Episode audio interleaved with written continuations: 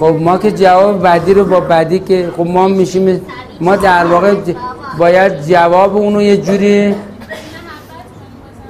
محبت ببینید پس اینجاست که مثلا ممکنه که فرزن یک موقع محبت نفهمه اون.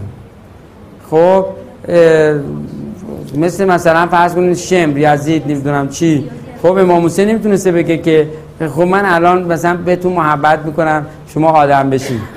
خب اونجا راهی جز بحث شمشیریست تا این شمشیری که کشیده میشه پشتش می‌تونه فاز منفی باشه می‌تونه فاز مثبت باشه.